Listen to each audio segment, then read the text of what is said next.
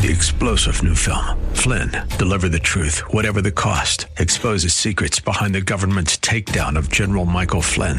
Flynn knew what the intel world had been up to. He ordered the first audit of the use of contractors. This set off alarm bells. He told the truth. He was the most dangerous person for Donald Trump to hire. They had to get rid of Flynn. Flynn, deliver the truth, whatever the cost. Available now. Watch it today. Go to salemnow.com. Salemnow.com. Dennis Prager here. Thanks for listening to the daily Dennis Prager podcast. To hear the entire three hours of my radio show, commercial free, every single day, become a member of Pragertopia. You'll also get access to 15 years worth of archives, as well as the daily show prep. Subscribe at pragertopia.com.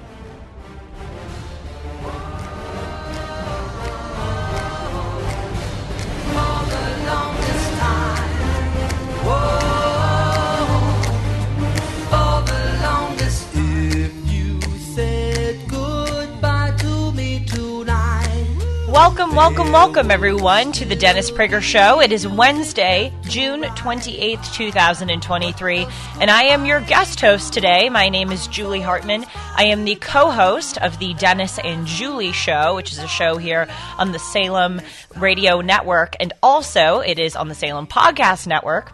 And I am the host of my own three times weekly show, Timeless, with Julie Hartman. You can also catch that here on the Salem Podcast Network. And you can go to my YouTube page, which is the aptly named Julie Hartman YouTube page, and you can catch Dennis and Julie on Mondays and Timeless Tuesdays, Wednesdays, and Thursdays.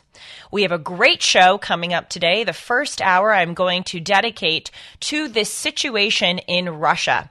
As many of you probably know by now, there was an attempted coup against President Vladimir Putin this past weekend, which actually was called off. We're going to spend again this first hour discussing that. Then we will move on to other news items, including this book ban hoax that has seemed to permeate America. I'm referring to this idea that is peddled by Democrats that Republicans are supposedly banning books across the country, LGBTQ books and books written by or about Black Americans. That will be one of the news items for hour two. And then hour three, I'm going to be calling it Viktor Frankl hour. I recently read Viktor Frankl's book, Man's Search for Meaning, and I think that book is relevant for any age or any time, but it is especially relevant now. People my age in particular have a crisis of meaning that I, as a host, would like to rectify or at least try uh, to rectify in some small way. So we'll be talking about man's search for meaning in the third hour. Also, it is a great book to talk about on this program because this book was one of the uh, most influential reads for our dear Dennis Prager, who is in Texas today. But first, Let's focus on the situation in Russia, and I have an expert on the subject to join us immediately on this first hour. His name is Dr. Matthew Schmidt. He is a professor of national security and political science at the University of New Haven. He's an expert on foreign affairs with a focus on Russia and Ukraine. He's actually lived in Russia and studied Vladimir Putin for many years. He has also taught strategic and operational planning at the Army's Command and General General Staff College. He is consulted on doctored maps of a downed Russian jet with the Senate Armed Services Committee. And he was a representative to Ukraine's post revolution presidential election. He is also the co host of Impolitique, a national security and international affairs podcast. Dr. Schmidt, thank you so much for coming on to the program. Welcome. It's my pleasure, Julie. To start with the obvious question, can you please provide us with a synopsis of what has gone on in the past week? I don't think that's the obvious question. uh, and we, we, don't really know. I mean, mm. the hmm. first thing I'll say is um, there's very little data on this, and a lot of people in the media are drawing conclusions that I don't think are warranted.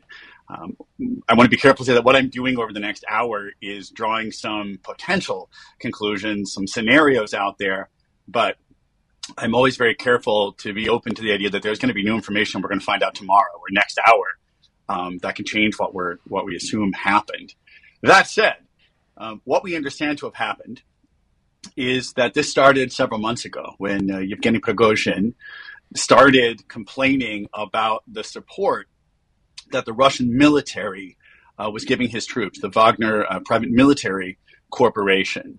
Um, let's step back for a minute. Um, Wagner was created in and around 2014. Uh, it was essentially created when Putin encouraged serving uh, uniformed Russian uh, service members to uh, resign and to go to work for Yevgeny Prigozhin's company. And then what we saw is they sort of ended up in the Donbass region in eastern Ukraine uh, with their guns uh, and uniforms but with no patches. And, uh, and then they did stupid things, so like post things on social media, which were geolocated, um, and some really good folks in the intelligence community and in the open source community uh, pinpointed them to their uh, their home units uh, back in Russia, and they came to be known in Ukraine as the Little Green Men. They just sort of showed up and and uh, and helped uh, run this first invasion of Russia. So Russia never claimed it invaded Ukraine. It said that it was supporting a, a homegrown rebellion, and and and this is silly. so this is the origins of Prigozhin's power a few months ago, uh, he takes this group, which is a, a, group that he's mostly recruited from prisons, a group of convicts. Prigozhin himself was once a convict. And they're, uh, they're brutal fighters. In some ways, they're tactically effective, although I would argue they're not so tact- they're not so operationally effective. Um, and he starts saying the Russian Ministry of Defense is not supporting them. Uh, he gets more and more strident. He's doing this in the media. He's good in the media. He's excited to be in the media, um, but he never criticizes Putin, and this is essential. Then he claims a few uh, days ago that the Russian military actually attacked, bombed his troops in their barracks, and that this was supposedly the uh, impetus for then uh, taking what he had said were 25,000 troops. We now know we're closer to, to five or 8,000, and, and march in the direction of Moscow that's the that's the synopsis. Uh, well, and I guess I'll say what, what happened. Well, we can talk about what happened at the end. I think there's a there's a larger discussion, but that brings us up to the present day. Yes, we will definitely get into what happened with the reversal of this coup. Just to clarify for the audience, Prigozhin is the head of the Wagner military, uh, paramilitary group. I'm not sure if, if Dr. Schmidt, Schmidt, excuse me, you said that, but um, I just wanted to clarify. Uh, that's Thank who you. he is. No, he's he's been in the news. We should all know his, his name by now. So, what would be the advantage for Vladimir Putin and for Russia to engage in this strike against their own troops in Ukraine? Um, that's an interesting question. There might be advantage to the Ministry of Defense, but not an advantage to Putin. There might be an advantage to Putin. Uh, what we can speculate is is that uh, Putin felt that Prigozhin, whom he had been close to, uh, was uh, you know, getting too powerful, right? Was uh, was his criticism was inching too close to the Kremlin directly, and he wanted to bring them back in line. Prigozhin's troops had been fighting in Bakhmut, uh, and if the listeners remember, this was this is really the biggest battle that we've seen in the war so far, um, and it was a meat grinder, right? Uh, tens of thousands of troops, uh, uh, uh, casualties and dead on both sides, but in the end. Prigozhin's troops essentially sort of eked out a, you know, a technical win. Uh, at what cost? I don't, you know, I'm not sure it was a win, um, but they had done that, and he he stayed in place and he did that, and that was really the only win that the Russians had, um, and that that gave him some power uh, to be able to say that you know he was the best team on the field, and when he felt like he was being mistreated, then uh, this might have been an opportunity to to put him back in his place. Hmm. It's amazing for us in the West to think about the fact that a leader w- would do that to one of his own generals and one of his own people, but we're dealing with a totally different character here. Yeah, first of all, Prigozhin is not a general. Um, he never was, uh, and so so he is not seen uh, that way, and it is not seen as Putin is attacking, you know, one of his own um, servicemen. He's seen as what he is, as a warlord, as, as a CEO of this military company. He is seen as highly effective, at what he does, both in Ukraine and across Africa and in Syria, for instance, uh, where he was. The, the company was basically formed to, to do things that would give Putin plausible deniability that his own forces couldn't do. So I just want to be clear that this is not seen as a, a direct attack on Russian forces uh, by the Kremlin. We in the next segment are going to talk about what happened with the reversal.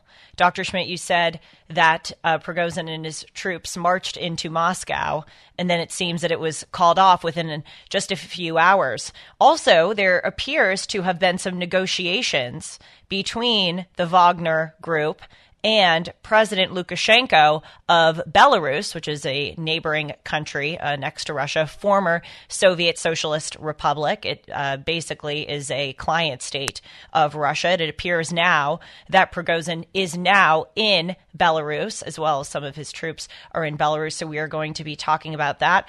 Again, this is Dr. Matthew Schmidt. He is a professor of national security and political science at the University of New Haven. We are talking about this coup that was going to happen in Russia and then seems to have been reversed. He will be on for the entire hour.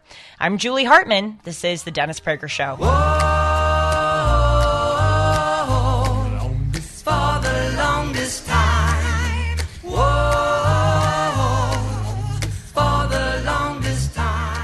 Just when you thought it couldn't get any better, Mike Lindell with My Pillow is launching the My Pillow 2.0.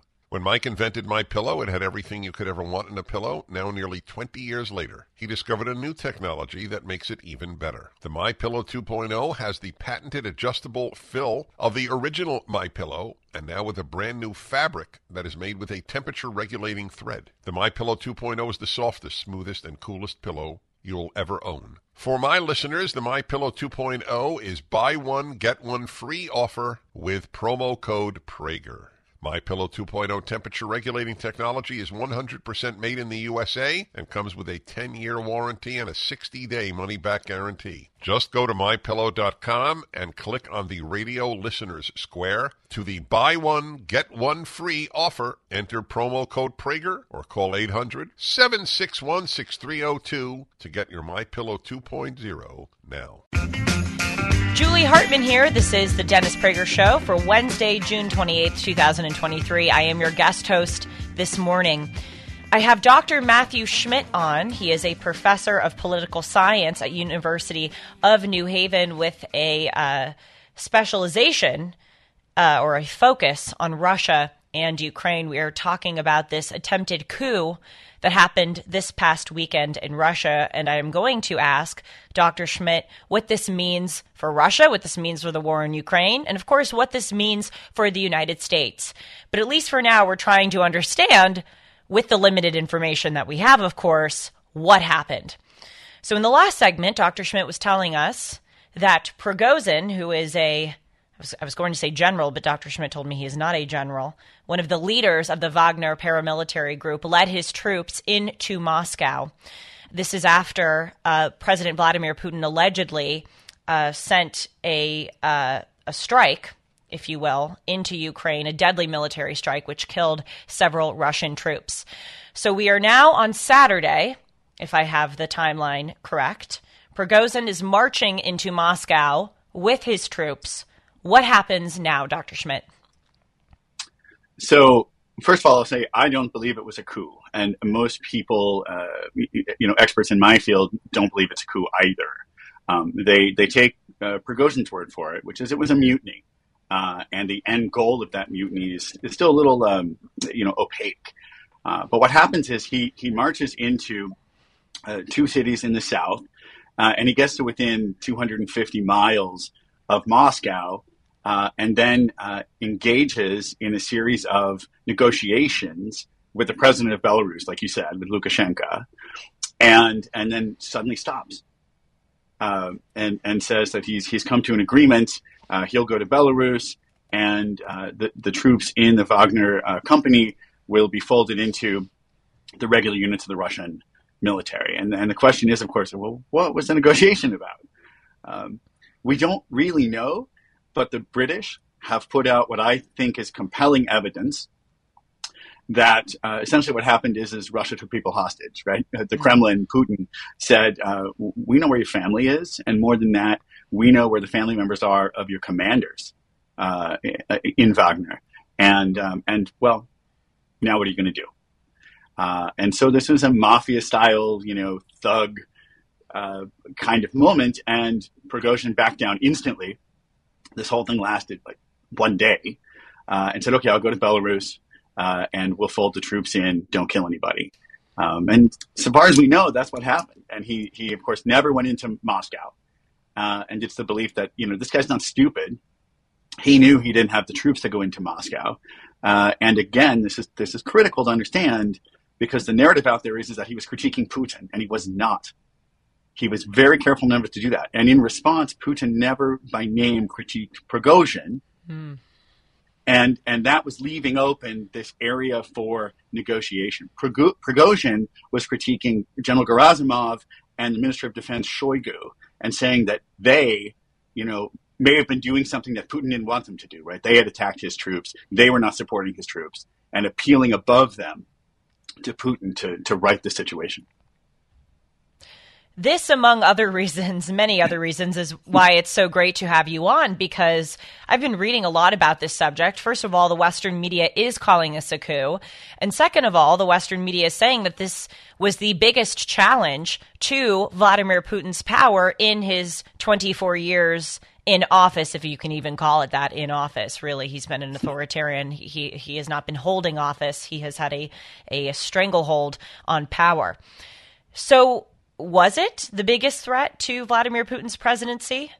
Or was it not as big of a deal? Forgive me for, for labeling it that way. I, you know, I, I, hate to say that because obviously any resistance in Russia is a big deal because it happens so seldom. Is it was this as big of a deal as the Western media is making it out to be? Look, Prigozhin fired and downed several Russian Federation military aircraft uh, and vehicles and he marched to within 250 miles of the capital of the largest nuclear power on planet Earth. That's a big deal. Hmm. It is a huge challenge to Putin. I think it has been his biggest challenge, but I'm not convinced that he's come out of here weaker uh, in the short term, anyway. Look, I think Putin's weak in the long term, but in the short term, I think what he's shown is I defeated this thing in 24 hours. I have proven to anyone else in my country that that is considering, right, any of these other oligarchs, that is considering supporting anybody else out there, that their families are at risk and that I will do that and that I'm capable of doing that because I still have the loyalty of the security services. And then the truth is, there's not a second Prigozhin out there. There's no one else who realistically uh, could threaten the Kremlin the way he did. So I think for the time being, Putin is actually in a very strong position. If it had all worked out for Prigozhin, what would have happened? What would have been his ideal scenario? I don't think he ever wanted to be president. I don't think he ever considered that realistic. I think what he wanted to do was force the president to make the decisions he wanted him to make, which is to get rid of the defense minister and get rid of the head general and put in place a second general that was close to Prigozhin himself. And the thing to understand is that Prigozhin is brutal. He's an evil man, but he has, in that way, think of this like the mafia again, right? A sense of honor. And I think really what he wanted to do was to say, these guys who are prosecuting this war are not doing it right. And as a result, my men are getting killed. And as a result, the war is being lost. And I am taking this extreme move in order to, to fix that situation. And I think that's really what he wanted to have happen. This is very enlightening. We will probably have to continue uh, this this question that I'm about to ask you into the next segment because you'll you'll probably have a, a lot to say about it. But w- what meaningful effects has this march? I'm not I'm not going to call it a coup now, thanks to you. Has this march had? and also, why why are they in in Belarus now? Are that will they ever be allowed to come back to Russia? Ah, okay. So first of all, he I'm, I'm glad you used that term Prigozhin's term for what he did was called the March for Justice, mm. which plays into what I was saying, right? That he's trying to create this this just outcome for his men and for Russia. What is done on in the battlefield in Ukraine is completely unclear right now. Uh, let me use a metaphor. of football. If your enemy team fumbles the ball but recovers it on the spot, it hasn't necessarily changed the strategic situation on the field. If they fumble the ball and you recover it on the spot, hasn't necessarily changed the, the strategic situation on the field. I mean, you're closer to the goal in theory, right? But you may not convert. If they fumble the ball and you pick it up and you run it for a touchdown, mm-hmm. now you've done something. Mm. There's no touchdown in Ukraine yet. There's no there's no sense that the Ukrainian forces were able to convert yet. They could still do that. The jury is out because we're not clear about what's been going on with the Russian military in the last few days, but we haven't seen it yet. So far, this is a fumble mm-hmm. that's been recovered on the spot and hasn't changed the game. More with Dr. Schmidt in the next segment. I'm Julie Hartman. The Dennis Prager Show. Julie Hartman here. I'm pleased to have Dr. Matthew Schmidt on the show. He is a professor at the University of New Haven and he specializes in Russia and Ukraine. So, of course, he is the perfect person to talk to about this march by Prigozhin, who is the head of the Wagner military group, into Moscow, which occurred this past Saturday. It was suddenly called off. And then now, Prigozhin and many of his soldiers are in the neighboring country, aka the uh, Russian satellite country of Belarus. We ended the previous segment, Dr. Schmidt, where you were telling this this great football analogy. I was asking you how, how this affects the war in Ukraine. I'd like you, if you don't mind, to continue with that because I think it is important. Uh, war is a political military phenomenon. Uh, Karl von Clausewitz, the great uh, Prussian, right, German military theorist, says famously that war is a continuation of politics by other means. Politics is very simply the is deciding, right? A society decides who gets to decide how to spend scarce resources. And so war is fundamentally about changing those decisions right? And by the time you get to war, it's usually about changing the person who's making those decisions in order to change those decisions. Right? Think think of World War II, right? We, we decided like, we don't like Nazi Germany's decision making, and we decide that the only way to change that decision making is total surrender. That's kind of unusual. Usually, war doesn't end in total surrender, right? But we decide so that this has to become sort of a uh, much more heavily weighted on the military side of the political military equation in order to achieve what we want in changing the decision making of the enemy state. What that means, though, is that in order for you to win the war ultimately, is that you have to find a way to take lethal military force and get it to connect with the change in political decision making in the enemy state. So as we've seen in the U.S., right, in, in 20 plus years of fighting the war on terrorism in places like Iraq or Afghanistan, it's quite possible that you can win nearly every tactical engagement you engage in on the ground and still fail to create the political outcome that those tactical engagements, right, are in theory designed to create. Right? You win over and over again in Afghanistan tactically across right? Three three presidential administrations, mm-hmm. right? And still end up with the Taliban back in control, right? So there's a that's what Ukraine has to do. Ukraine has to win on the battlefield, and I believe they will. Um, mm-hmm. It won't be fast, right? It'll be plodding and it'll hurt. It'll hurt a lot uh, for Ukraine. There will be a lot of injuries, a lot of death, um, a huge impact on, on Ukrainian society. Um, for, for decades to come. But I think that they will win because they want it more than the Russians. And the Ukrainians know why they're fighting, right? One of the things that, that Dennis, Dennis talked about is this importance of belief, right? This importance of knowing why you're doing something. And, and that's ultimately what the Ukrainians have on their side. They're smart. They're super technically capable. Here's an aside. Ukraine was the center of the Soviet missile and rocket design industry. So there are a lot of Ukrainians running around who, who used to build right Soviet missiles who have that capability. Right, the Ukrainians sink the Moskva, the, the Moscow um, command ship, with a missile they designed themselves. Mm. Right, there I, I've I've been to to part of their design bureau for for drones. They're building drones themselves. They don't have the manufacturing capability, but they're designing these things. So they have all of these technical capabilities, and married together with that is an understanding of why they're fighting, and that's why they're going to win tactically on the ground. But what they have to do is convert those wins into political influence in Russia, and that's where I think it's going to be very, very difficult because um, Russia is hard to affect because the Kremlin has learned to rule by creating a huge sense of political apathy in the population. This is not about support for the Kremlin or opposition to the Kremlin. It's about getting apathetic Russian citizens to care enough, right, to then oppose mm. the Kremlin. But if you can't get them out of their apathy, then that military force is not going to produce the political outcome you need. Back in a moment with Dr. Schmidt. I'm Julie Hartman. This is the Dennis Prager Show. We're talking about the march into Moscow this past weekend. We are back with Dr. Matthew Schmidt. I'm Julie Hartman. This interview has been enlightening, to say the least. I have learned that this was not a coup that happened this past weekend, it was a march by the Wagner military group into Russia. That doesn't mean that it wasn't significant, but but it wasn't a coup, as the Western media is calling it. We have also learned, among other things, that Prigozhin is not a general, and as Dr. Schmidt was saying in the last segment, that Ukraine is favored to win the war, at least in his calculation. Of course, they want it more.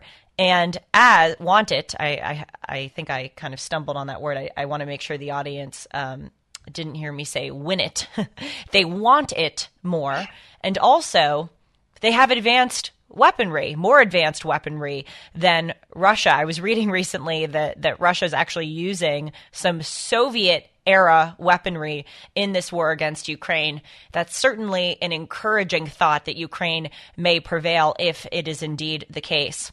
Dr. Schmidt, you were saying in the last segment that though Ukraine will probably, hopefully, prevail on the ground, they still need to be able to enact political reforms in Russia.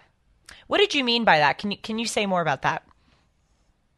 So the loss in Ukraine, which I do believe will happen, the, the military loss on the ground when when Ukrainian troops best Russian troops, will cause a crisis of leadership um, in Russia, mm-hmm. and it is in that crisis of leadership that that Russia may decide to pull its troops back, right, and give all the territory back to Ukraine. I don't think that's likely, but that's the idea.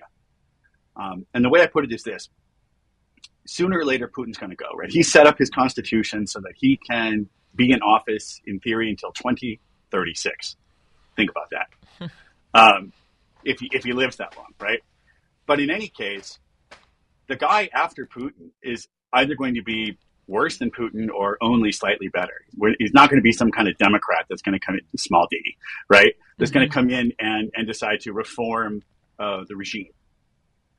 It's the guy after the guy that I think has the first real chance to bring Russia into the fold and make it look like a proper uh, Republican, small r, uh, you know, structured structured government. Uh, but that's 20 years away in theory the guy after the guy.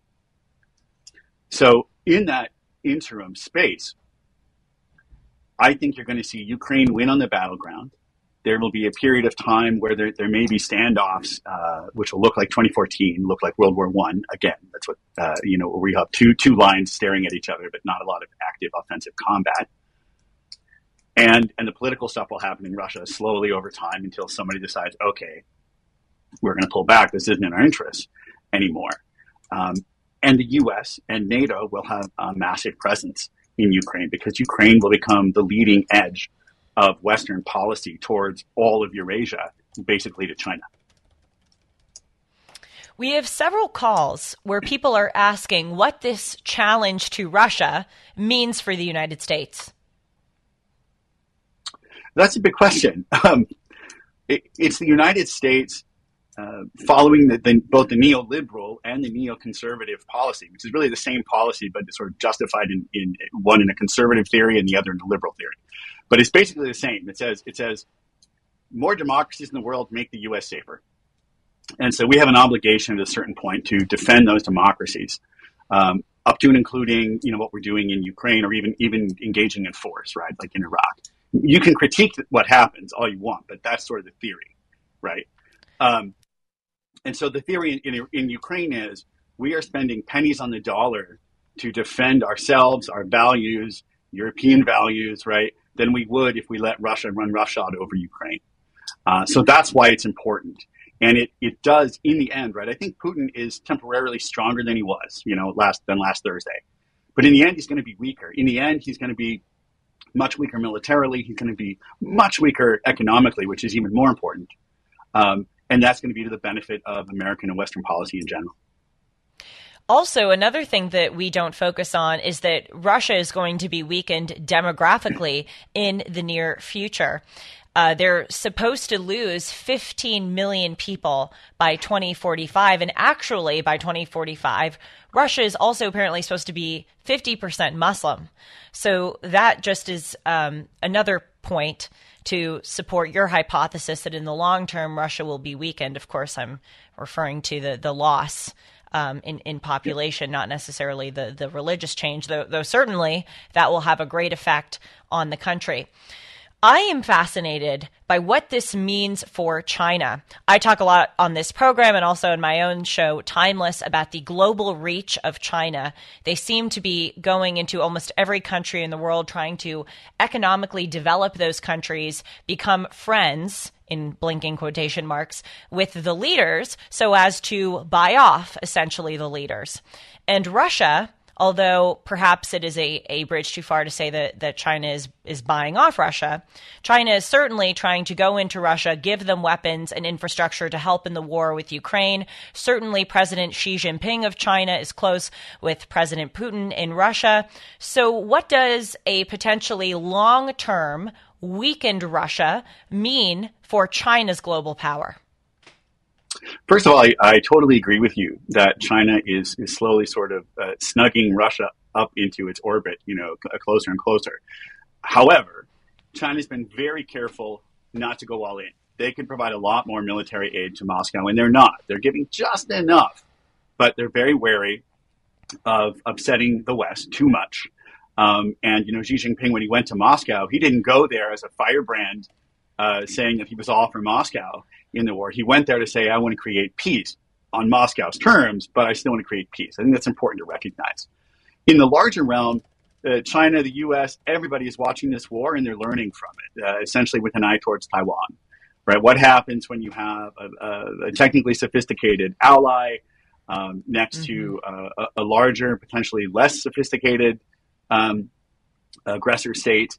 And, and how would you fight this war? And so this is having a huge effect on that.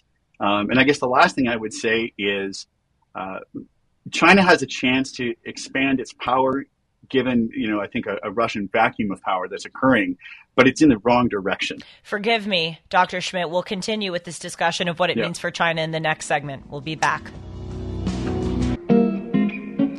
We're back in the final segment with Dr. Matthew Schmidt.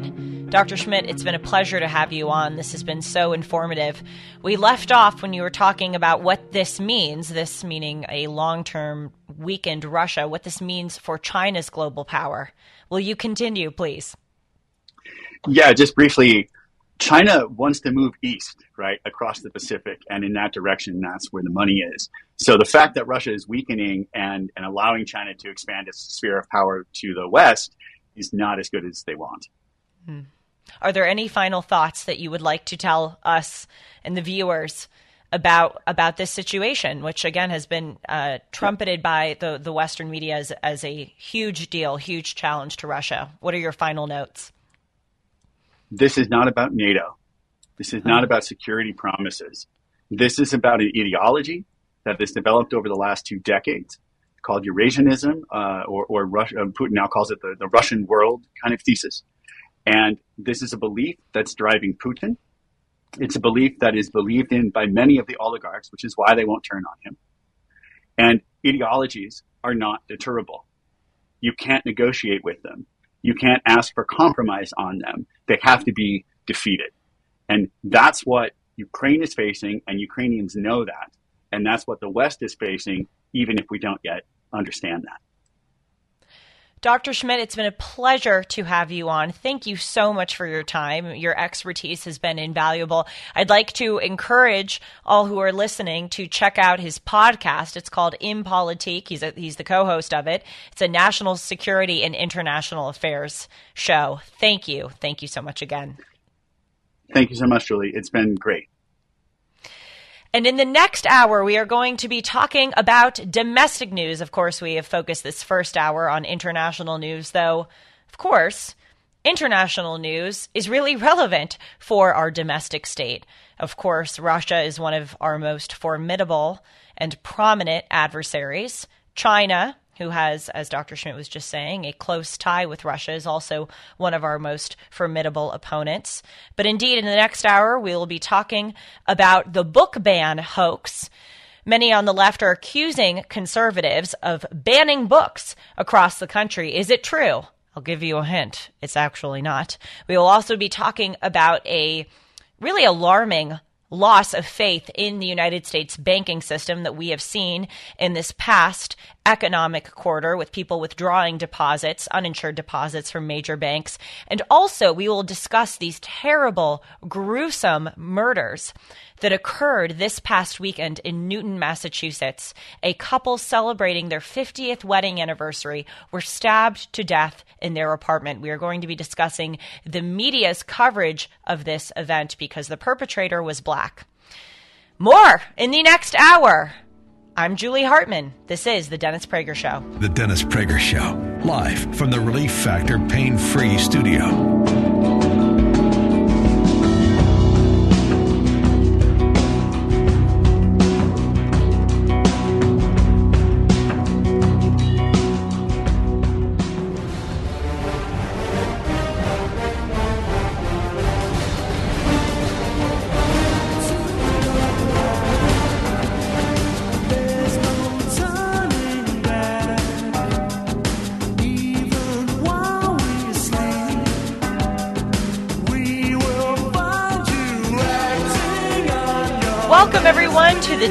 Prager Show. My name is Julie Hartman. I am your guest host for today. I've guest hosted the show many times, and it is always really fun and informative.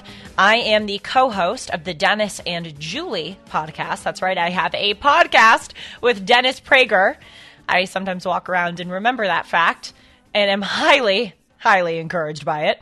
It premieres every Monday on the Salem Podcast Network. You can also watch it every Monday on my YouTube channel, which is the aptly named Julie Hartman YouTube channel. And I am also the host of my own three times weekly show called Timeless with Julie Hartman. I segment that show into two episodes. One is called Julie Noted, where in about 15 to 20 minutes, I give you a rundown of the most important news stories of the day. And then the second segment is the timeless segment where I don't talk about politics, don't talk about news. I talk about what I call timeless eternal subjects. One of the things that I lament nowadays is that everything seems to have become political. I was actually recently in New York City visiting some friends and family, and I live in Los Angeles, so this is not exactly a place without pride flags, but I was stunned to see how decked out New York City was in pride regalia. Everywhere you went, and I mean everywhere, you would see a pride flag. It was displayed at hotels. I walked by the Palace, uh, New York Palace Hotel on 52nd and Madison, and they had an American flag and then right next to it a pride flag displayed at the front of their hotel. Starbucks had a pride flag in its window. There was a liquor store selling wine, and guess what? You couldn't see the label of the wine. It was being displayed in the window. It was wrapped in rainbow colors. I went to Rockefeller Center, and there were over 50 pride flags um, encompassing the perimeter of that famous ice skating rink. I went, I passed by an art gallery, and in the window there was a painting of a pride flag. It was really just everywhere. So, this is just to illustrate to you that it seems that modern day America bombards us constantly with the political. Whether we walk down the street and see it, whether we turn on our favorite TV show and we are accosted with some kind of woke political line, whether we go to school or send our children to school and they learn about radical racial and gender theory, it seems to be everywhere. I hope that my show Timeless is a bit of a break from that. I talk about non political subjects, among them including Machiavelli. Does Machiavelli deserve to be called Machiavellian or ruthless? I have an episode on that. We talk about Islam. A quarter of the world is Muslim. We should know about the tenets of the religion and understand it. I did a show on owls. I did a show on helicopter parenting, the origin and development of language. I also had a great artist on the show, Robert Florczak, and we talked about the five most important paintings that everyone should know. So I just wanted to give that brief shout out to my show Timeless. Again, you can see it on the Julie Hartman YouTube page, and you can also follow me at Julie R. Hartman on Instagram and Twitter, as I say in my uh, Boston accent. Speaking of the fact that America has become intensely, overwhelmingly political, there has been a narrative that has taken hold among Democrats and indeed, this narrative was said in President Biden's announcement for his uh, rerun in 2024 that Republicans and conservatives are banning books across the country. Sean, do we have the clip from from his announcement, his 2024 presidential announcement where he talks about banning books? We got it. We're going to play it briefly. That's been the work of my first term to fight for our democracy. This shouldn't be a red or blue issue. To protect our rights, to make sure that everyone in this country is treated equally and that everyone is given a fair shot at making it. But you know, around the country, MAGA extremists are lining up to take on those bedrock freedoms, cutting Social Security that you paid for your entire life while cutting taxes for the very wealthy, dictating what health care decisions women can make, banning books and telling people who they can love, all while making it more difficult for you to be able to vote. You know, I really could spend the entire hour just going through the lies that were espoused in that, what, 30 second, 45 second video. You know, President Biden should be in the Guinness Book of World Records for how many lies can be stated in under a minute. It's, uh, you know, I'm laughing, but I, I'm laughing because otherwise I would cry. The destruction that this one singular person has done to America is staggering. But let's focus on this one particular lie that conservatives are banning books. Again, this clip that I just played for you was his 2024 reelection announcement. So this is a, a key narrative um, undertaken by the left. So, as with all things, I like to really understand where this is coming from. And in fact, there's I like to understand, of course, whether or not it is true. Even if President Biden is saying it, I uh, am certainly inclined to not believe what this individual says because he has lied and lied and lied about so many things. But I decided to go on a research expedition to figure out is it true? Is it true that conservatives and Republicans are banning books? So I'd like to tell you what I have found. But first, before we get to that, just to illustrate even more how much this narrative has taken hold, I'd like to read to you some quotes by some prominent Americans. Our education secretary, Miguel Cardona, recently said, quote, a lot of the banned books include, so he just says it as a fact that there are banned books. A lot of the banned books include stories of change, progress, and stories about communities of color. These books hold a lot of history. You can't erase history, and I will challenge anyone who tries to. Again, that's our education secretary. In fact, also, the, the Education Department's Office for Civil Rights issued a legal challenge to the state of Georgia, specifically to one school district in that state, for allegedly, quote, creating a hostile environment by removing sexually explicit materials from its shelves. And Oprah recently during a commencement address said, quote, books are being banned, history is being rewritten. So this is this is something that has really taken hold. Well, folks, I know this may come as a shock to you, a great big shock, but it isn't true. In the vast majority of cases, believe it or not, conservatives are not banning books. I'm going to provide specifics for the rest of this segment and probably into the next one. 1 8 Prager 776. 1 8 Prager 776. I encourage you to call in, especially if you disagree with me and challenge me. I will take your call first. There is an organization, a nonprofit called PEN America. It's an acronym, P E N America. I'm I'm not sure if they, they call it PEN or PEN. I'm going to call it PEN right now for, for the sake of brevity. PEN America bills itself as quote standing at the intersection of literature and human rights to protect open expression in the United States and worldwide. So, so they are an organization that surveils this so called book ban and tries to track how much it is happening. PEN America reported that in the 2021 2022 school year, 2,532 books were banned by conservatives across the country, including 1,648 different titles. So this is what this organization is saying. You you will get a kick out of this story how they try to say that conservatives are banning books. One of the most prominent examples of this so-called book banning happened in the state of Florida earlier this year it was reported that in a particular Florida school district, a poem read at President Biden's inauguration in 2021 by Amanda Gorman, a 22 year old recent graduate of Harvard, it was reported that her book, the, or excuse me, her poem, The Hill We Climb, was banned at a Florida school. PEN America, again, this, this big nonprofit that has been surveilling these so called book bans, came out and publicized this alleged ban. As I will tell you in the next segment, this was not true. This was a total lie that Amanda Gorman's poem was banned. It was moved from the elementary school section of a library to the adjacent middle school section of the library because of the themes and vocabulary that is used. We'll be back in a moment. The Dennis Prager Show.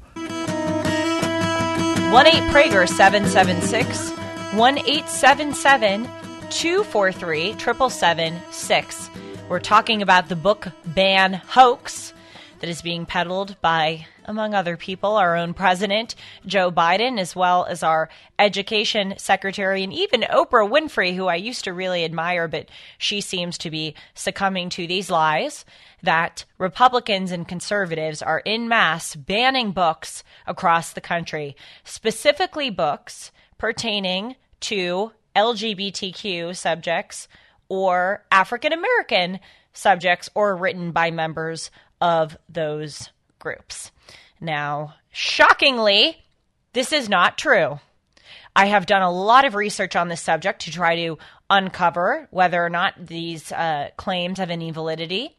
And in the vast, vast, vast majority of cases, I mean like 99% of cases, they do not have any validity. Please call in again 1 8 Prager 776, especially if you disagree with me on this subject.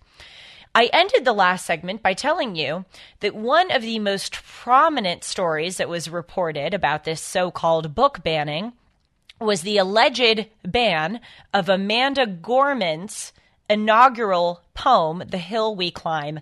Amanda Gorman, at the time of reading this poem, at the inauguration of President Joe Biden in 2021 was a 22 year old young black female, recent graduate of Harvard, who was the youngest person to read at an inauguration. So, of course, what the left is saying is that, oh, conservatives are banning this poem because she's black, because she's a female, because it was President Biden's inauguration. But the fact is, it just wasn't true. Vox published this headline saying conservatives ban Amanda Gorman's poem at a Florida school. A similarly uh, deceitfully worded headline was also published by The Guardian. So this was, and The Washington Post for that matter, it was heavily reported by the mainstream media. So according to my research, and also according to the research of the Heritage Foundation Center for Education Policy, this poem was not, in fact, banned at the Florida School District. It was merely moved from the elementary school section of the library to the middle school section of the library. Now, these are not two different buildings. This is a matter of five to six feet. Any of us who have been to school know that there are different sections of libraries, and libraries are are uh, closed places. So it's really not that hard to walk just a few feet in order to access a uh, piece of work that is housed in a different section. I wonder if there would be similar outrage if Amanda Gorman's poem was wrongfully listed in the fiction section of the library and then it was moved to the historical or nonfiction section of the library. It's honestly a stupid question because, of course, there would probably still be outrage. Of course, the media would probably try to spin that. But think about it, it was just it was a move from one section to another. The the Florida School Materials Review Committee examined the book and decided that it was more suited to a middle school reading level than to an elementary school reading level, so they just moved it to the other section of the library. According to Heritage, there is no evidence that this move made it harder for children who are interested in reading it to get it.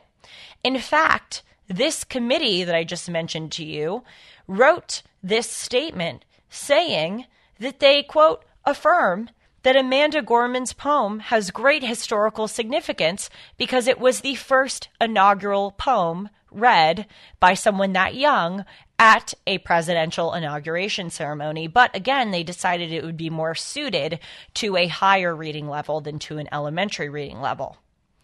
So, this PEN organization, the acronym is PEN, it is a nonprofit which tracks these school bannings, these alleged school bannings of books, came out with a statement about this Amanda Gorman uh, bombshell report, as as they called it, even though of course it wasn't. And they said, "Get a load of this." Quote: "The book." May remain, and by the way, it's not a book; it's a poem. So that's that's their misstep number one. They said, "quote The book may remain available to middle school students but when you restrict or diminish access to a book, that's a ban. Do you know how Orwellian that statement is? You know, a lot of people talk about the Orwellian nature of the United States of America. One of the examples is that gender affirming care, that's what they call the the uh, removal of breasts or genitalia of a of a person who seeks to change their gender. They call that gender affirming care. Gender affirming care is actually gender denying care, as our dear host of this show, who is in Texas today, Dennis Prager, says. There are so many Orwellian instances in our country. But really, actually, I think George Orwell couldn't have predicted the extent that this has gone in the United States. What's interesting about the quote that I just read to you when you restrict or diminish access to a book that's a ban is that that, that statement actually contradicts itself because it's using separate verbs. They are saying that this is a restriction and a diminishment, but then they're saying that it's a ban. So they actually, to a informed reader, just by informed, I mean someone who sees it for what it really is, this statement is actually contradicting itself. A restriction is different from a diminishment, which is different from a ban. But according to this nonprofit, a restriction is a diminishment, which is a ban, which is a diminishment, which is a restriction, which is a ban. Which one is it? Basically, what this organization is saying is that whatever they deem a ban is a ban. It doesn't matter if it fits into the definition of a ban. If they want to call it a ban, it's a ban. So Amanda Gorman's poem being moved six feet from the elementary school section to the middle school section in this library is a ban because it serves this organization's political purposes of alleging that conservatives, pro free speech conservatives, are suppressing books in mass because the books or the poems are written by or in their substance talk about minority groups. It is a lie. And, and this organization admitted, without even probably knowing that it admitted that it's a lie. The truth matters. The way that we speak, the verbs that we use matters. I'm going to provide more instances of this in the next segment of how in our everyday lives this assault on truth is chipped and chipped away at, especially in our language. I'm Julie Hartman. This is the Dennis Prager Show. Back in a moment, 1 8 Prager 776. The Dennis Prager Show. Hi, everyone. If you've been injured in an accident that was not your fault, listen up. We have legal professionals standing by to answer your questions for free. Call now and find out if you have a case and how much it's potentially worth. Call 800 702 5400. I'm here with spokesman John Wolf. So, John, tell everyone listening who should call right now. Well, Maria, first off, thank you for having me here. It's always nice to answer the listeners' questions. Now, as far as who should call in, Anyone who's been injured in an accident and think you deserve compensation, give us a call right now. 800 702 5400. You'll find out if you have a case and how much it's potentially worth. Thanks, John. You heard it, folks. Take advantage of this opportunity and call now. 800 702 5400. Advertisement sponsored by Legal Help Center may not be available in all states.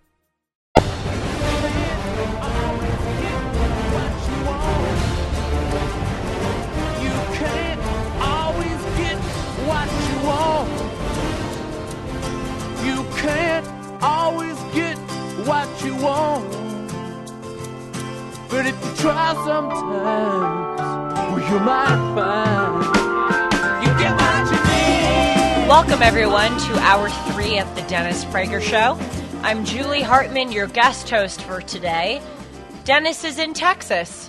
And a few weeks ago, as in probably a week and a half ago, he was in Serbia and Romania and Phoenix. He travels all of the time. He has an amazing energy source from God knows where, truly, God knows where. I think it's a divine gift. But nevertheless, that's the explanation for my guest hosting. I'm honored to do so. I am the co host of the Dennis and Julie show, which you can see on my YouTube channel, the Julie Hartman YouTube channel.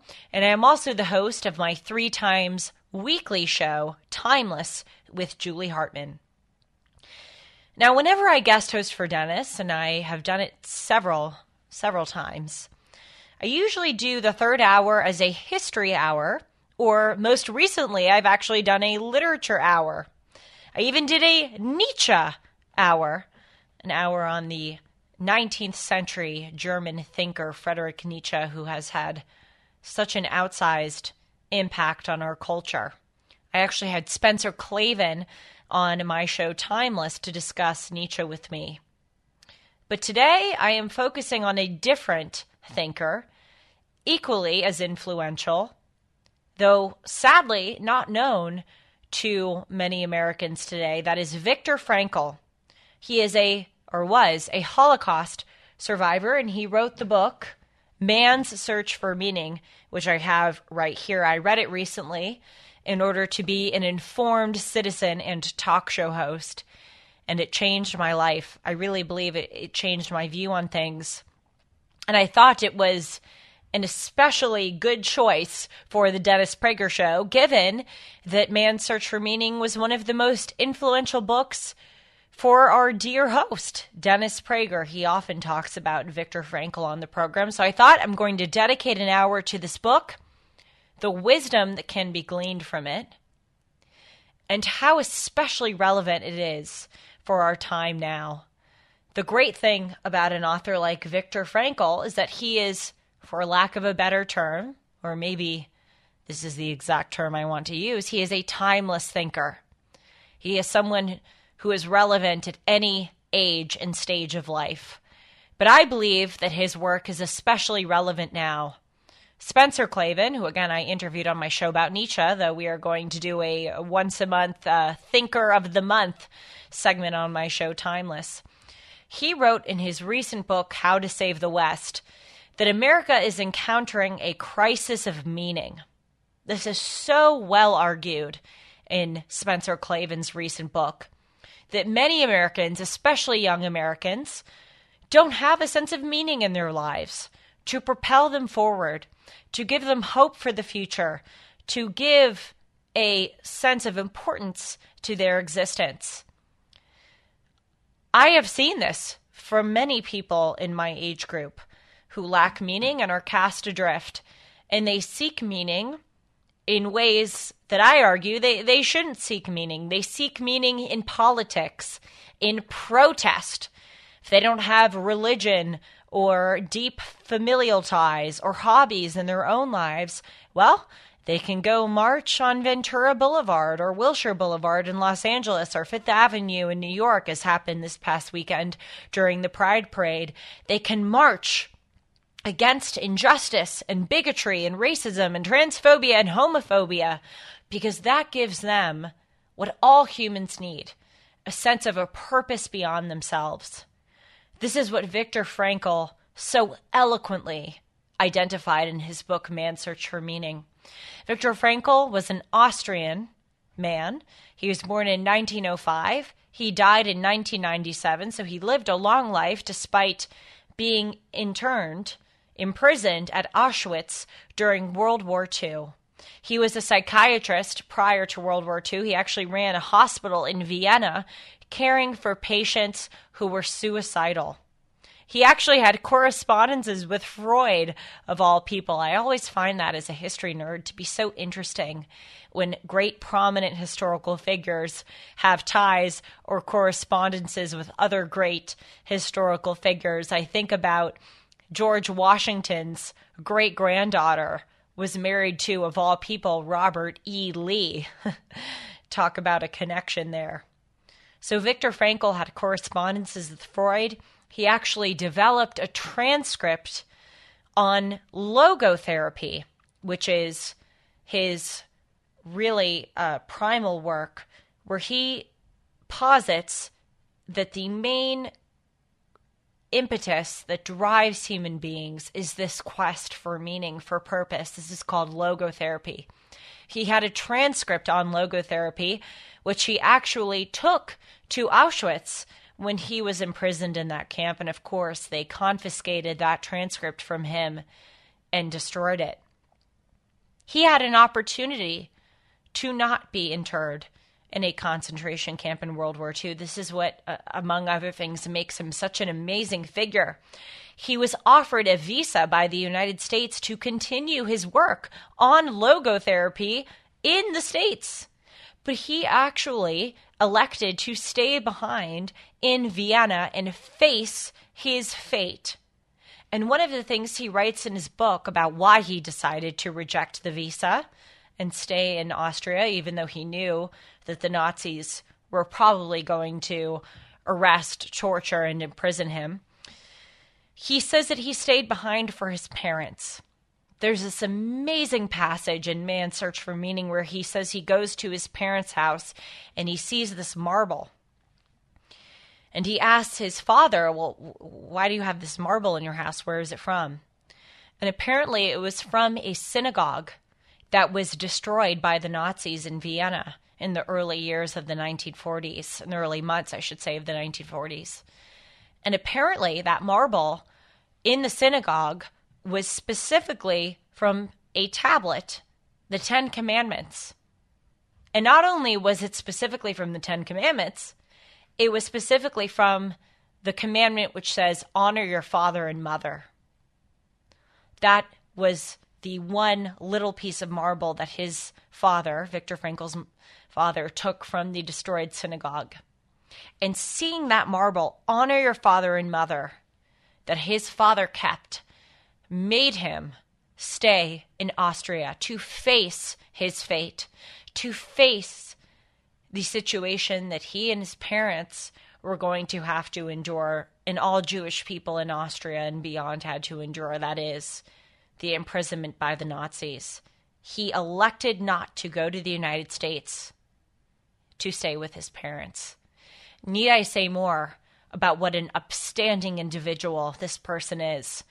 Well, actually, I will say more because the whole hour, as I said, is is dedicated to man's search for meaning. Viktor Frankl's book about his experience in Auschwitz and other concentration camps during World War II and what he learned from it. As I said, it is especially prescient for our time amid this crisis of meaning in the United States. As Dennis and I comment on in our show, Dennis and Julie, so many of the problems that we face in the United States are contrived.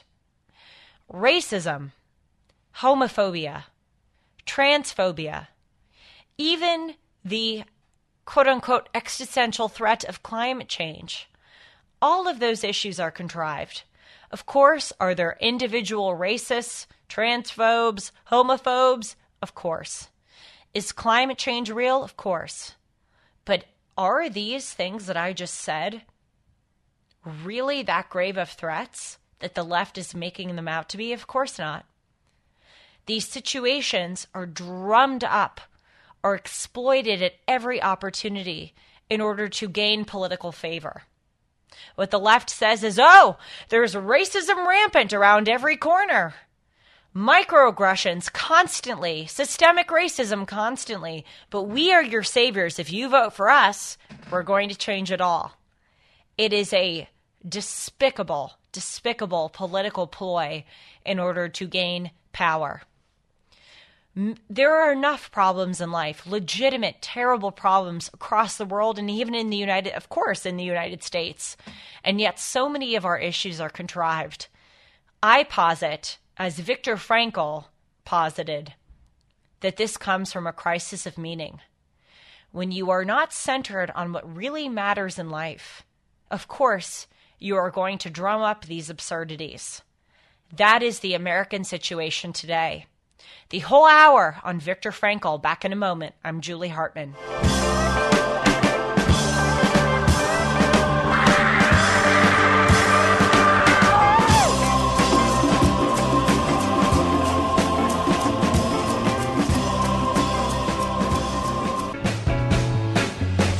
Welcome back to the Dennis Prager Show. I'm Julie Hartman. This is what I call Viktor Frankl Hour.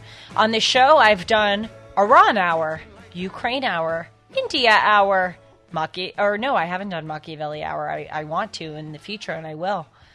Nietzsche Hour, Literature Hour. I mean, many, many hours dedicated to important historical and literary topics today. We are talking about Viktor Frankl's Man's Search for Meaning, a book that I recently read, a book that had a huge impact on Dennis. It's in his top 10 most influential books of his lifetime.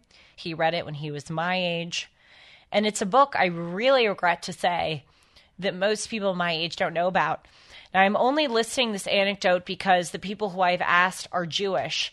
I'm not saying that this is representative of all young people who are Jewish. I am merely telling you my anecdotal experience. I'm acknowledging that it is an anecdotal experience, but nevertheless, it was something that happened.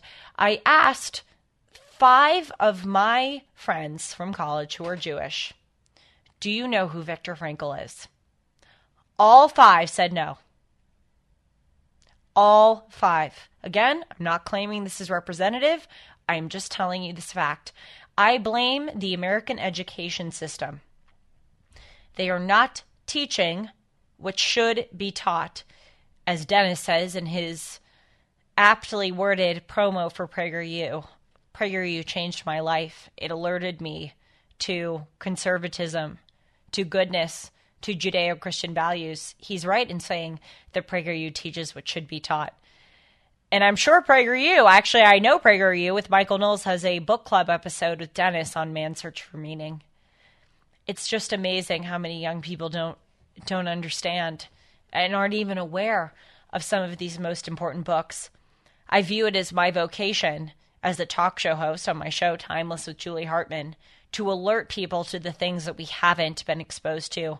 Of course, this book is one of them.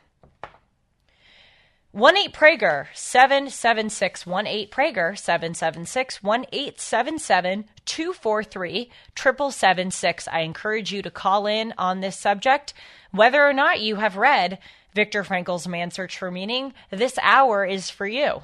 It is actually even more for the people who haven't read this book than for the people who have, because again, I want to just shout from the rooftops with a bullhorn or with a microphone to millions of people through the radio airwaves that this is one of the great works of Western civilization. There are three main takeaways, I would say. I mean, it's it's very difficult to to even identify three in this book, but I would say that there are three main takeaways from Man's Search for Meaning that I would like to alert you to that Dennis indeed talks about.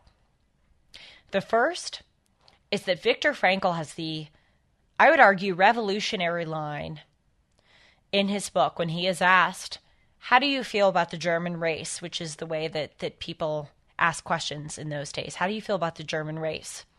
Viktor Frankl's response was, I only divide the world in two categories the decent and the indecent. That is so huge. You know, Dennis and I are conservatives. But there are many Republicans who are holding office, and indeed just everyday Republicans in the United States, who don't share our values. There are people just in general of, of the same religion that you belong to, of the same school that you go to, of your family, whatever tie that holds you, whether it's conservatism or, again, school, religion, family.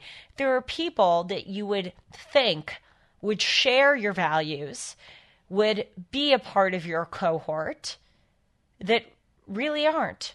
I think we see that all as Americans in our everyday lives. That's why Viktor Frankl's message is so revolutionary. There are only two races the decent and the indecent. That transcends political, religious affiliation.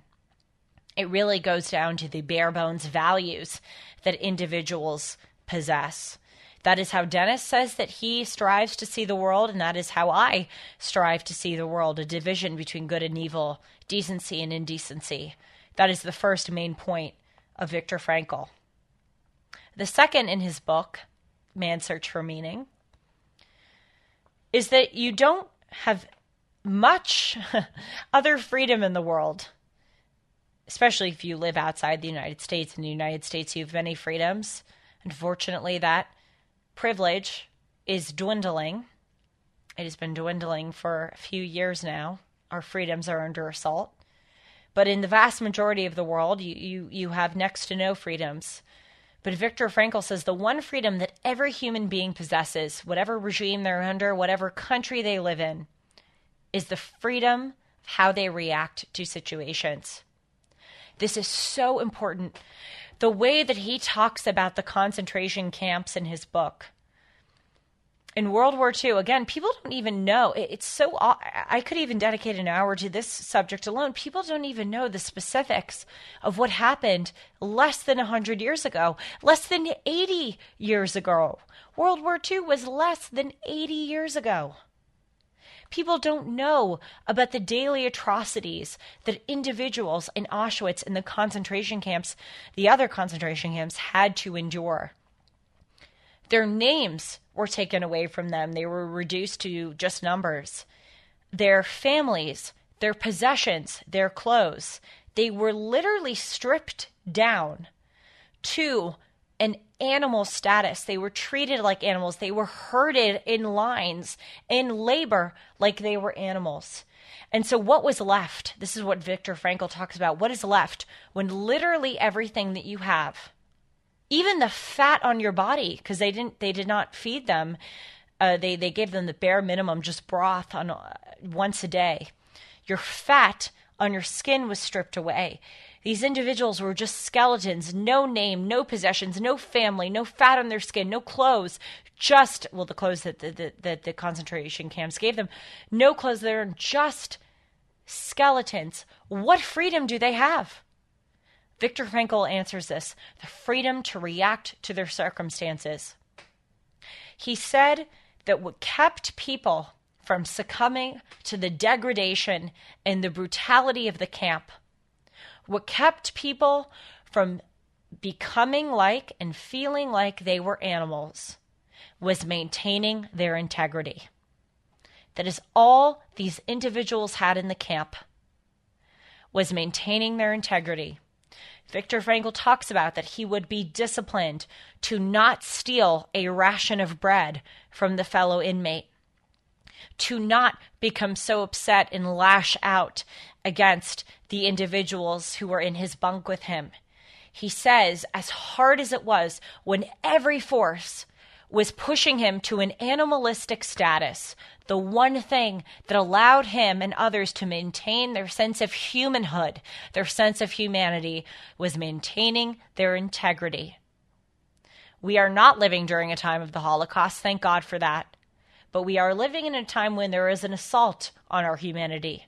We must maintain our integrity. More on Viktor Frankl. Back in a moment. The Dennis Prager Show. This is the Viktor Frankl Hour. I'm talking about his book, Man's Search for Meaning. I'm Julie Hartman, your guest host for today. I am the co host of the Dennis and Julie podcast and the host of my own three times weekly show, Timeless with Julie Hartman, where I talk about timeless, eternal works, messages that have been lost nowadays. Foremost among them, Viktor Frankl's work, Man's Search for Meaning. A quick aside do you know what joy I get from loving my heritage? From loving the works of Western civilization? Now, of course, Viktor Frankl was an Austrian, he wasn't an American. But even just loving things in general, that is something that is lost. A secular leftist doesn't engage in the joy of loving great pieces of literature, music, art, architecture that I feel. As Dennis talks about often, love is not a pie. It's really, I, I believe, a divine gift. Think about it. What other emotion can you disperse and feel in such a quantity without diminishment? There's a limit to your sadness. You will feel so sad you just can't bear it anymore.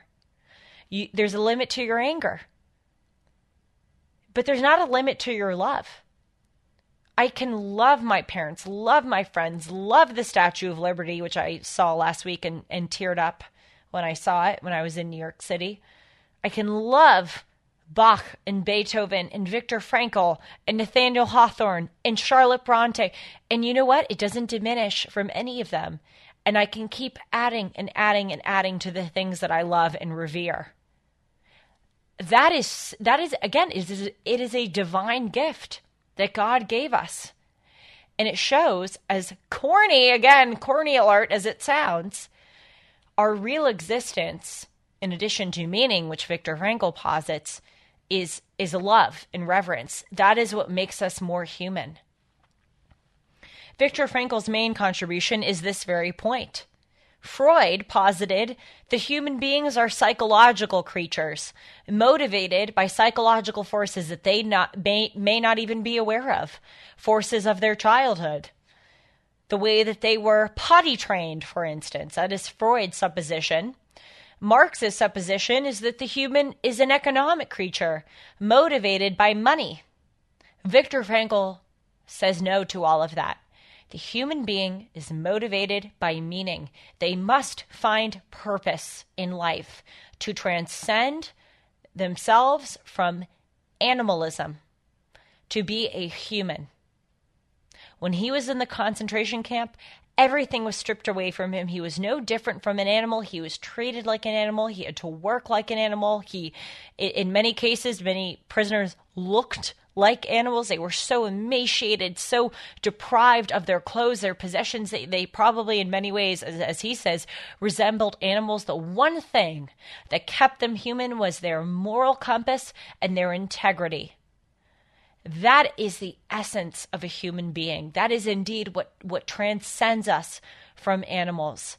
That is an insight that we cannot forget as I ended the last segment, of course, we are not living during the time of the Holocaust. Thank God we are not. But we are living during a time where there is an assault on the value of the individual, the value of the human being. The secular leftist forces that have invaded academia, journalism, media, etc., government, almost every institution in, in our society, say that, well, a man, a human, is a mere product of materialism. It's a product of Darwinianism, evolution. We have just evolved, and our impulses, our feelings, our expressions of our, again, material animalistic instincts. There are few institutions that trumpet the transcendent value of a person, that we are beyond our instincts, our evolution, our materialism, that we possess a soul, we possess free will, we, we possess certain qualities which make us distinct, which make our existence, even if we are just one individual among billions, significant. The caller board is lighting up. We're going to go to many calls in the next segment. 1 8 Prager 776. Oh, you, you Welcome back to the Dennis Prager Show. I'm Julie Hartman. We're having so much fun, at least I am, on the Viktor Frankl's Man Search for Meaning Hour. There is a crisis of meaning in the United States. I have to tell you, I, I, I can't say I pinch myself because that would hurt, but to use the expression, I, I pinch myself. I, I, I think about how lucky I am to be in Dennis's orbit, to have a show with him. And one of the things that he has provided for me is the necessary oxygen into the spiritual suff- suffocation of my generation. So many of us are spiritually, emotionally, intellectually suffocated. We don't read great timeless, eternal books like A Man's Search for Meaning. We don't even know their names. I didn't even know Viktor Frankl's name. I was a graduate of Harvard. I didn't know Viktor Frankl's name until I encountered Dennis, who told me about this book. And now I've read it. We need the spiritual part of our lives. It, it, it indeed, it is what makes us human. It's what makes life worth living. Dennis tries to provide it to you, and I certainly try to as well. We have a lot of calls on the subject. Let's go to William from Rye, New York. Hi, William. Thank you for your call. Hi. Hello, Julie. Hi. Hi. I, I sent you an email earlier today because uh, um, I want to marry together two topics that you're talking about. Um, the Viktor Frankl subject and what you were talking about earlier about the alleged censorship in in schools. Um, I'm the guy who sends you emails that I, I always sign them "Long Live the Republic." So you, that may ring a bell for you. I'm, I'm not sure, but I get a lot of uh, emails, uh, my dear. But thank you. Oh, I, I, know, I know you do. But that's why I have an unusual clothing because I figure it, it allows people to remember me. Um, so I've been a school teacher, middle and high school, English and history and math for nearly 30 years. And I can tell you that there is virtually no one among my colleagues, many of whom are Jewish, who have any clue about Viktor Frankl. And when I've tried to get them to teach this to upper level students, um, they just refuse. They don't want to know about it. Hmm. Um, there's this disdain for the old, as Dennis often talks about. Um, and this is where I'm marrying together two topics the insistence among some to include new classics, so called new classics, in the curricula, um, to the exclusion of, ironically enough, or not ironically enough, um, you know, books like To Kill a Mockingbird or Of Mice and Men, who were written by, you know, white heterosexual Christian people, um, simply because they're white, heterosexual, male, Christian, whatever, and replace them with things that we've never heard of. Right. And the the thing is, um, we've taught Amanda Gorman. We made a big stink about her inaugural address. Um, you know, if there's any censorship that's going on, it's two kinds. It's censorship from the left, but it's also a self censorship that English teachers are engaging in. It's oh, true. No, teach- it's totally right. I mean, I I've even seen this in my own education system. You know, the problem is, William, I I've talked about this on my own show, Timeless, that I know. a lot of educators now reduce great works of literature to social commentaries. And I, I even saw this in my own education experience in high school. I am I now have the Scarlet Letter, my favorite book of all time on my set. The Scarlet Letter I learned when I read it in eighth grade or ninth grade at my high school. I learned that it, w- it was a social commentary on the misogyny of 17th century Puritan America. That is actually such an insult to Nathaniel Hawthorne and the Scarlet Letter. John Agresto writes this in his amazing book, The Death of Learning. When you reduce these great works of literature to their time and place that they were written, it makes those works alien to the reader. You have to make it relevant to the leader, reader, excuse me, and potentially to the leader. Hopefully, a reader is a leader. The Scarlet Letter is fundamentally about how you deal with problems that afflict you that are unjust. Hester Prynne was branded as an adulteress. The male counterpart part of her adultery was not labeled. She was labeled as an adulteress. By the end of the book, spoiler alert, the A that she was branded with people didn't even remember stood for adulteress. They thought it stood for Able because she was so competent. She didn't whine, complain, even though she had a reason to do so. She didn't whine and complain. She had an amazing seamstress business. She raised her daughter well. She was a great citizen and individual in society, and people respected her so much that they forgot the supposed sin that she had. That is the timeless, eternal message of the book that is lost in American education, as you pointed out, William. And that's why we need to really dissect these books and point out the timeless, eternal meaning of their worth. Let's go to Maria in Granada Hills, California. Hi, Maria. Hey, Julie. What you're saying today is absolutely riveting to me.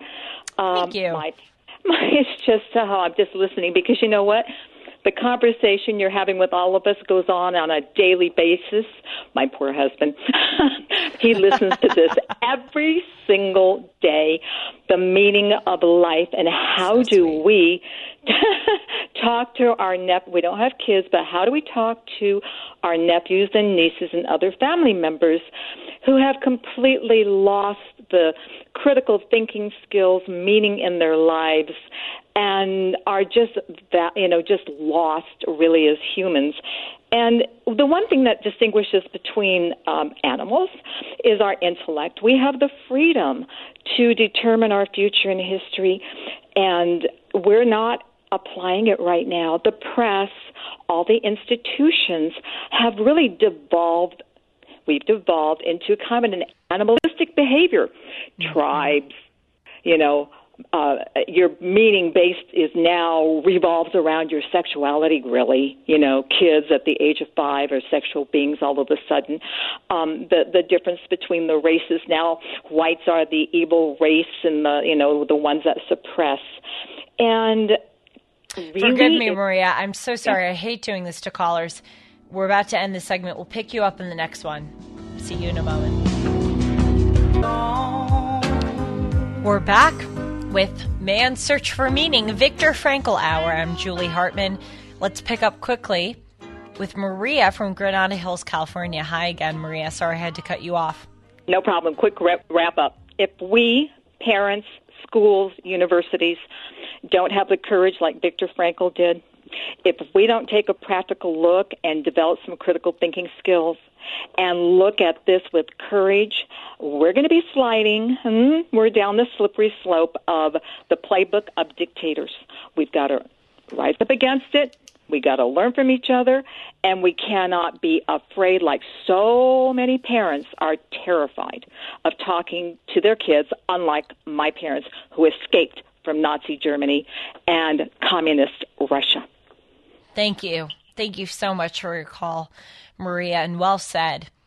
You know, for all that the left obsesses about the past, about slavery and misogyny and racism, we now live in a time where it is so easy com- compared to other times and places on earth to stand up to evil. Think about people who live in Iran. I focus a lot on the misogyny of the Ayatollahs in Iran. You know, the age of criminal responsibility for men in Iran is 15, for women, it's 9. If a woman is raped in Iran, she needs four male witnesses to corroborate her story, otherwise, it won't even be considered in court. A woman needs many permissions from either and either slash and her husband and her father and brothers in order to obtain certain educational degrees or even professions in Iran. You know, think about those women there, how hard it is to stand up to the bigotry and misogyny of their government. Mahsa Amini, a young 22 year old Kurdish woman, was in Tehran. Her hijab was a bit loose and some of her hair was peeking through her hijab. She was arrested by Iran, uh, Iran's, excuse me, morality police, and she was beaten in the van and died a few days later. Again, solely because a few strands of hair were peeking through her hijab. People in Iran and many, many other places on earth, not just in the Middle East, all around the world, will literally die for standing up to evil.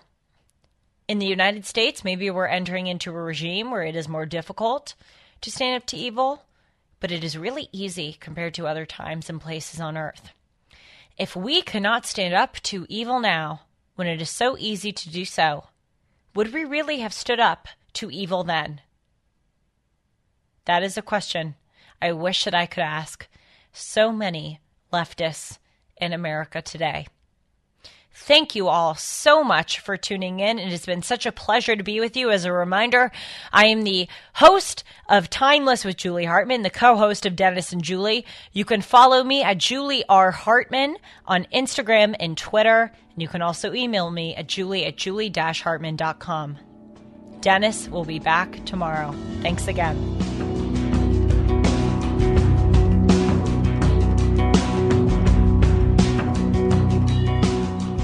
Dennis Prager here. Thanks for listening to the daily Dennis Prager podcast. To hear the entire three hours of my radio show, commercial free, every single day, become a member of Pragertopia. You'll also get access to 15 years worth of archives, as well as the daily show prep. Subscribe at pragertopia.com. Three star general Michael J. Flynn, head of the Pentagon Intelligence Agency, knew all the government's dirty secrets. He was one of the most respected generals in the military. Flynn knew what the intel world had been up to, he understood its funding. He ordered the first audit of the use of contractors. This set off alarm bells. The explosive new documentary, Flynn, Deliver the Truth, Whatever the Cost, uncovers the facts behind this scandal. Flynn told the truth. He was the most dangerous person for Donald Trump to hire. I find out the worst enemy that I'm going to face in my life is right here in America. They took my assessment and they wanted me to change it. And I was like, I'm not changing it. They had to get rid of Flynn with in depth interviews, archival footage, and never before seen personal records of the man behind the headlines. I just felt like I was drowning. Flynn, deliver the truth, whatever the cost. Available now. Watch it today. Go to salemnow.com. Salemnow.com.